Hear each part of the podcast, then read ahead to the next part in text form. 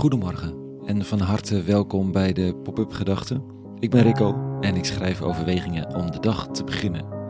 Ochtends tussen 6 en 7 op de werkdagen. Het is mijn moment van stilte en het is de ruimte om te spelen en te bouwen met de oude woorden uit de christelijke traditie. Op zoek naar oude en nieuwe mogelijke betekenissen voor vandaag. En het begint altijd met een titel. Dit keer Niet voor goede mensen. Pop-up Gedachten vrijdag 7 juli 2023.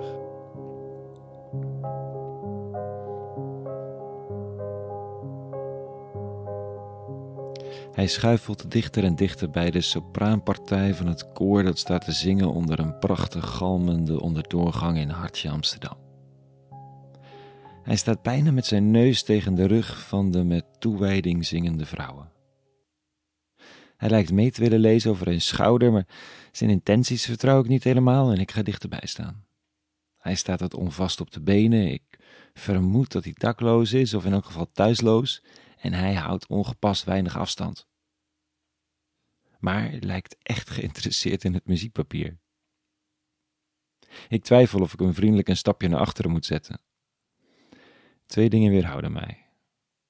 Allereerst de mogelijkheid dat hij met luide stem mij zal zeggen me er niet mee te bemoeien.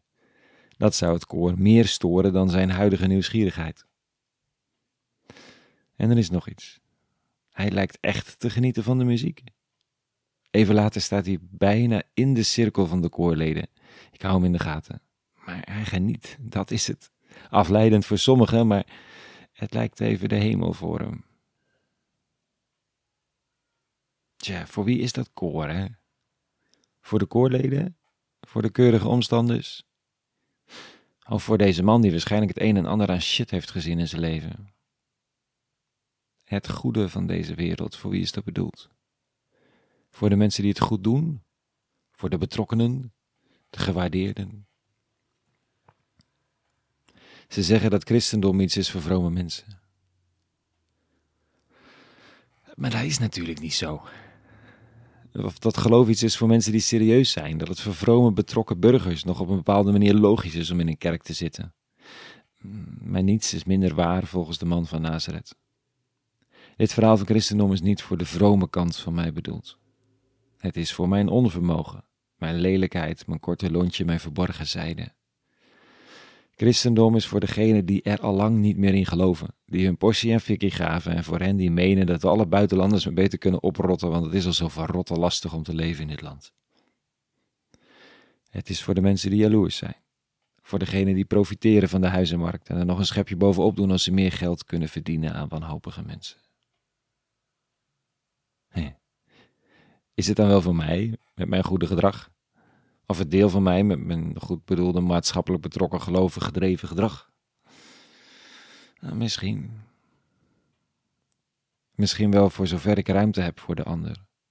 Voor de in mijn ogen onaangepaste, voor de racist en profiteur. Oh, die niet zo ver van mijn eigen hart en in mijn eigen ziel woont. Maar die ik ook liever niet onder ogen wil komen.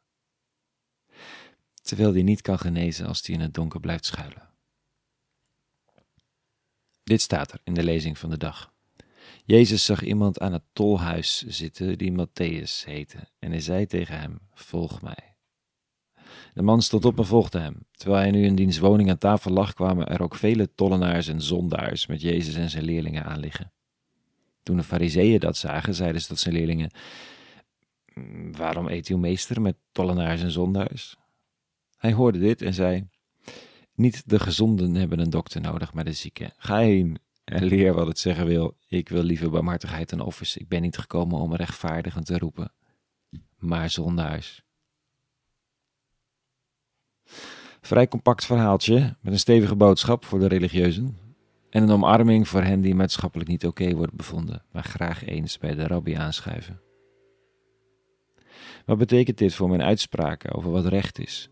Hoe scherp te zijn op recht en onrecht en je niet met de zogenaamde vromen afzijdig te houden van degenen die maatschappelijk of religieus gezien tot de paria's behoren. Tja, geen idee. Om over na te denken dus. Maar het is niet voor de vromen, dat is wat zeker is. Pech voor de vromen, maar niets aan te doen. Wel fijn voor het stukje wat niet zo vroom is.